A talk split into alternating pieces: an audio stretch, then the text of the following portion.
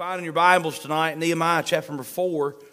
We'll begin reading in verse number 1. 23 verses in this chapter, and we're working our way through this Old Testament book of the Bible. God's burdened the heart of Nehemiah, who was actually uh, captive in a foreign land and uh, had a good job in a foreign land as a Jew, cupbearer to King Artaxerxes. But he got a burden for his people and his land, and he got a burden specifically for the walls of Jerusalem, the city of God.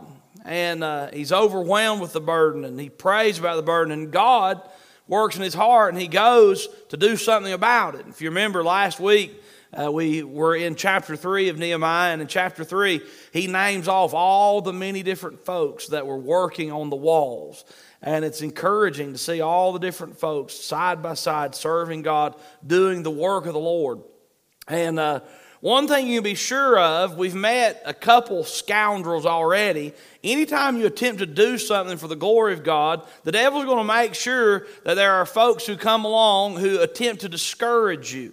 And the devil's going to make sure that there's threats and uh, there's going to be, uh, be battles to be fought. But I can tell you this uh, greater is he that's in you than he that's in the world. And we have promise of victory through the Lord. And we come to this passage of Scripture and we pick up in verse number one of chapter number four. And they're in the middle of building the walls, and we're going to find out the enemies of the cause of Christ are doing what they do. The Bible says in verse number one of chapter four, but it came to pass that when Sanballat heard that we builded the wall, he was wroth and took great indignation and mocked the Jews. And he spake before his brethren and the army of Samaria and said, What do these feeble Jews? Will they fortify themselves? Will they sacrifice? Will they make an end in a day? Will they revive the stones out of the heaps of the rubbish which are burned? Now, Tobiah the Ammonite was by him, and he said, Even that which they build if a fox go up, he shall even break down their stone wall. Verse number four. Nehemiah's response, he prays. Nehemiah says, Hear, O our God, for we are despised, and turn their reproach upon their own head, and give them for a prey in the land of captivity, and cover not their iniquity, and let not their sin be blotted out from before thee. For they have provoked thee to anger before the builders. So built we the wall, and all the wall was joined together under the half thereof, for the people had a mind to work. But it came to pass that when Sanballat and Tobiah and the Arabians and the Ammonites and the Ashdodites heard that the walls of Jerusalem were made up and that the breaches began to be stopped, then they were very wroth and conspired all of them together to come and to fight against Jerusalem and to hinder it. Nevertheless, we made our prayer unto our God and set a watch against them day and night because of them. And Judah said, The strength of the bearers of burdens is decayed, and there is much rubbish, so that we are not able to build the wall. And our adversary said, They shall not know, neither see, till we come in the midst among them, and slay them, and cause the work to cease. And it came to pass that when the Jews which dwelt by them came, they said unto, the ten, unto us ten times, From all places whence ye shall return unto us, they will be upon you. Therefore set I in the lower places behind the wall, and on the higher places. I even set the people after their families with their swords, their spears, and their bows. And I looked and rose up and said unto the nobles and to the rulers and to the rest of the people, be not ye afraid of them. Remember the Lord, which is great and terrible, and fight for your brethren, your sons and your daughters, your wives and your houses. And it came to pass when our enemies heard that it was known unto us, and God had brought their counsel to naught, that we returned all of us to the wall, every one unto his work. And it came to pass from that time forth that the half of, of my servants wrought in the work, and the other half of them held both the spears, the shields, and the bows, and the habergeons. And the rulers were behind all the house of Judah. they which builded on the wall, and they that bear burdens, with those that laded, every one with one of his hands wrought in the work, and with the other hand held a weapon.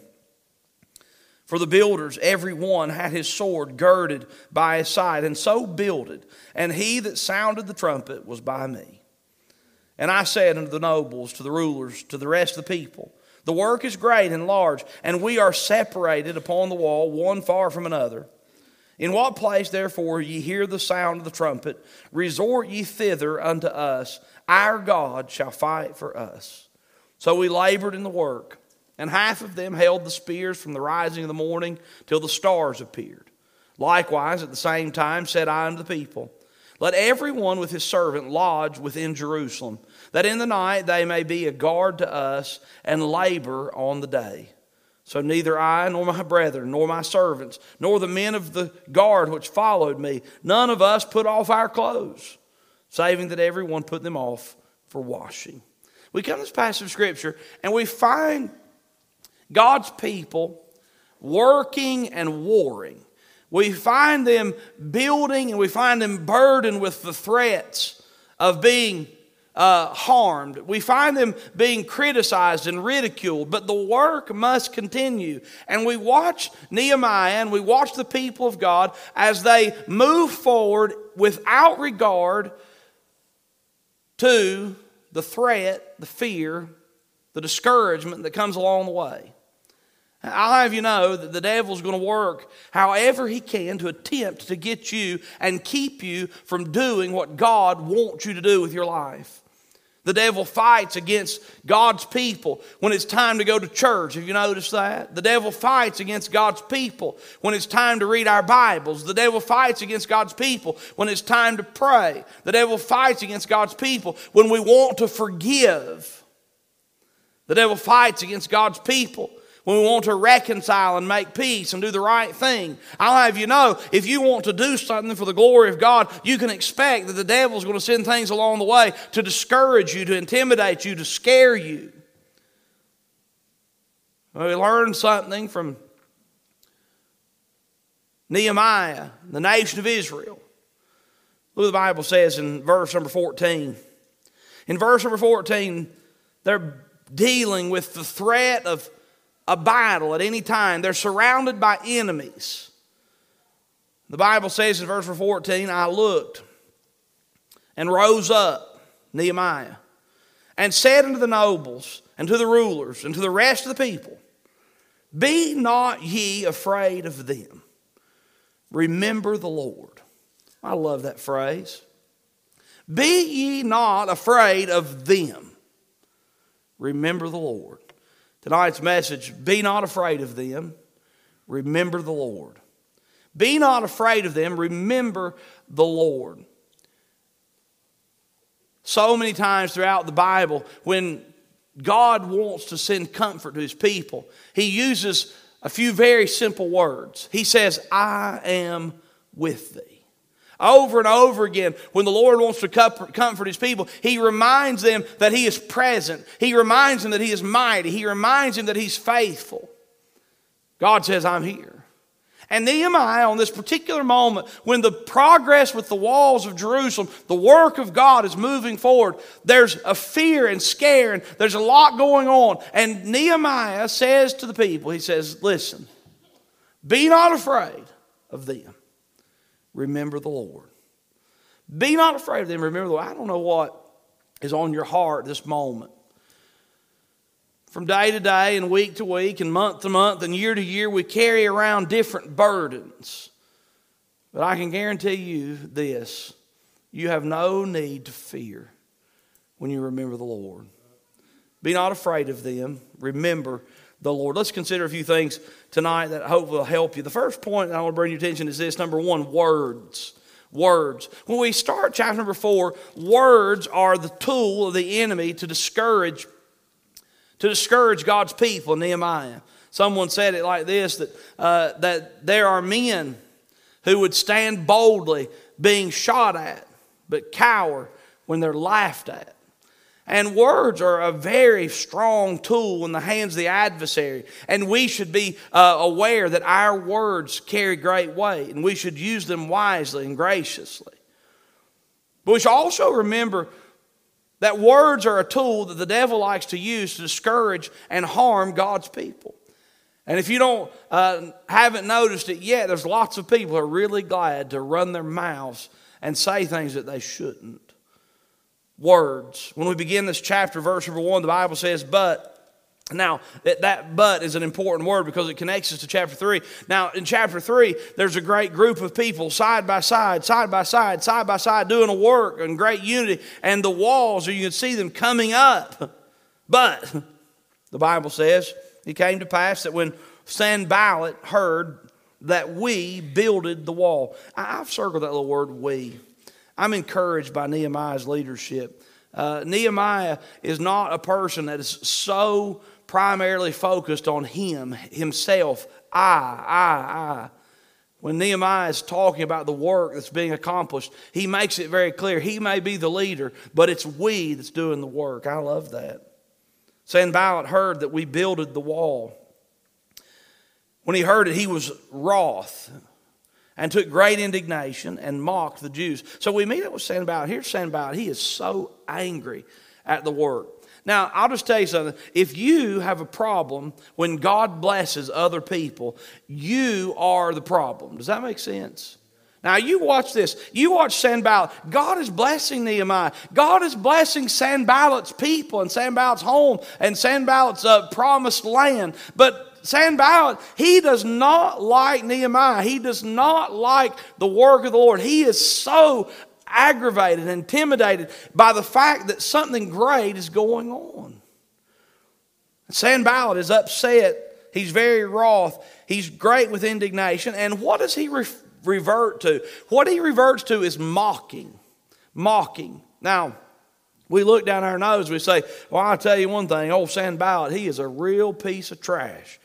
But I'll just tell you, it's not too hard for God's people, faithful attenders of the Chilhowee Baptist Church on a Sunday night, to bring themselves down to a place where they are tempted to be a mocker and mock folks who they are jealous of, mock folks who they're angry with. And this is mocking that's going on. And old Sanballat is mocking the Jews. The Bible says in verse 2 he spake before his brethren and the army of Samaria and said, What do these feeble Jews? Now, this is fascinating to me. The Bible makes very plain that Sanballat, he doesn't go to Nehemiah and say, Nehemiah, let me tell you something. I'm concerned about this wall. Uh, Nehemiah, I'm concerned about all the money that you're spending on this wall, all the effort you're putting forth, and I don't know that this is the best idea. Now, constructive criticism is great. As a matter of fact, I really appreciate constructive criticism in my life. I love it when somebody with a heart that loves me comes to me and says, Hey, listen, I'm concerned about this. Is this right? Do you think this is the right? Why are we going this route? Why are we doing this? I love it. It's great. If you get, if you're the kind of person that gets all sideways and when someone questions you, let me tell you something. You're full of pride, and what you're attempting to do, it's probably not right. And Sanballat, he didn't go to Nehemiah and say, Hey, Nehemiah, listen, I want you to know something. I'm not sure about this. No, Sanballat, what's the, the Bible say? Sanballat did what we're tempted to do. When we disagree with somebody, we disagree with a work that's being done, when we have, uh, uh, when we're jealous or angry about something that's being done, Sanballat, he spoke to his brethren he got a group of his friends together and spoke to them. As if that wasn't bad enough, the Bible says also he spoke to the army of Samaria. Now, Sanballat, what's he trying to? Is he trying to help Nehemiah? Is he trying to do the right? No. Sanballat's angry and mad, and he's trying to stir up the brethren. He's trying to stir up an entire army of the nation of Samaria against the work of Nehemiah. And he starts running his mouth before this group of people. And his words are words of ridicule. He says and asks questions. He says, What do these feeble Jews? He's like, What are these Jews doing? And uh, to make it worse than just asking a, a, a, sarcastic question. He says, What do these feeble Jews do? He starts demeaning their character, he starts calling them names. What are, what are these feeble Jews? What do these feeble Jews? He says next, Will they fortify themselves? Now, he's talking to the army of Samaria, and he says, You army of great men, he says, Will the Israel fortify themselves? Do you think that the building of these walls and the uh, shoring up of these gates, do you think they can fortify themselves against an army like you? And the Samaritans are going, Of course not.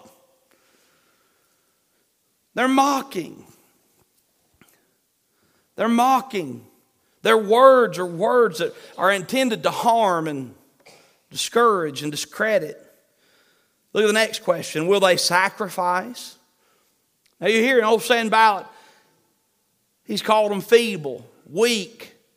And now he says, what are they going to do? Pray to their God, offer a sacrifice, and expect their God to come out, somehow come along and do something for them? Are they going to sacrifice? Do some religious dance and work that he's criticizing their faith. The blows keep getting low and lower. The Bible says, Will they make an end in a day? Will they make an end in a day? It's like this I don't think they'll make it another day. I don't think they can hold out. I don't think they have the stamina. They're weak. And the words of Sanballat continues to pound at the spirits of God's people. In verse number two, they say and ask this question Will they revive the stones out of the heaps of the rubbish which are burned? Now, it's true that limestone, when limestone gets really hot, it loses its structural integrity. And no doubt there were certain stones in the rubbish heaps that had been burnt and lost their integrity. And instead of zeroing in on the fact that there was plenty of walls, the Bible says that the walls of Jerusalem were knocked down. The walls weren't burnt wholly. The gates were burned and they had to be repaired and they were uh, in ashes. But the primary wall that was being rebuilt, there was still material all around. But here's what the enemy wants to do the enemy doesn't want you to think about the blessings of God, the, the quality and quantity of supply that you have, and the fact that God's been faithful. The enemy, what does the enemy wants to do? He says, What are you going to do? Get enough stuff out of that rubbish heap of burnt limestone that won't hold up anything? What are you going to do? Burn, what are you going to do? Build something with nothing? The devil and the enemy wants you to think there's no way that you could ever supply, you could ever provide, you could ever survive. The devil wants you to focus in on what you don't have instead of what you do have. Let's park there just a minute. We spend so much time upset about what we don't have, what we wish we could have, what they have and we don't have, instead of praising and thanking God for what we do have.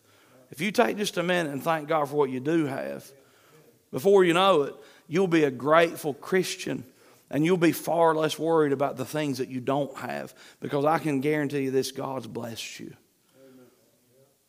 And the enemy, what's the enemy doing? The enemy just keeps hammering with the words. What are you going to do? Revive the stones that have been burnt and lost their integrity? Now, our first towhead is Sanballat. But then there's towhead number two.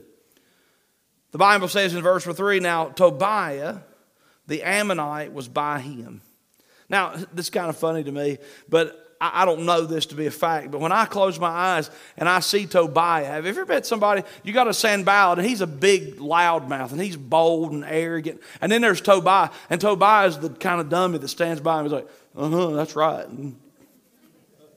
Now, I don't know that for sure, but Tobiah may have been some kind of leader, but I can just see it. Here you got Sanballat, he's like, rah, rah, rah, rah, rah, rah, rah. And Tobiah, Tobiah, like, yeah, that's right. And then Tobiah is like, uh, and I'll tell you something else. In verse number three, he says, even that which they build, if a fox go up, he shall even break down the, their stone wall.